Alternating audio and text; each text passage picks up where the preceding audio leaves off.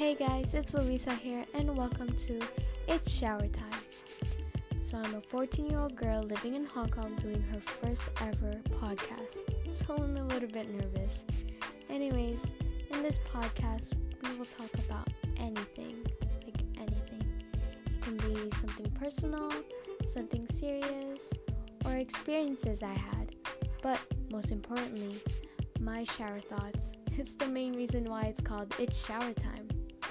I will also tag along my friends in this podcast, so stay tuned for that. I post every Friday or Saturday, so I hope you guys enjoy listening to It's Shower Time. Bye!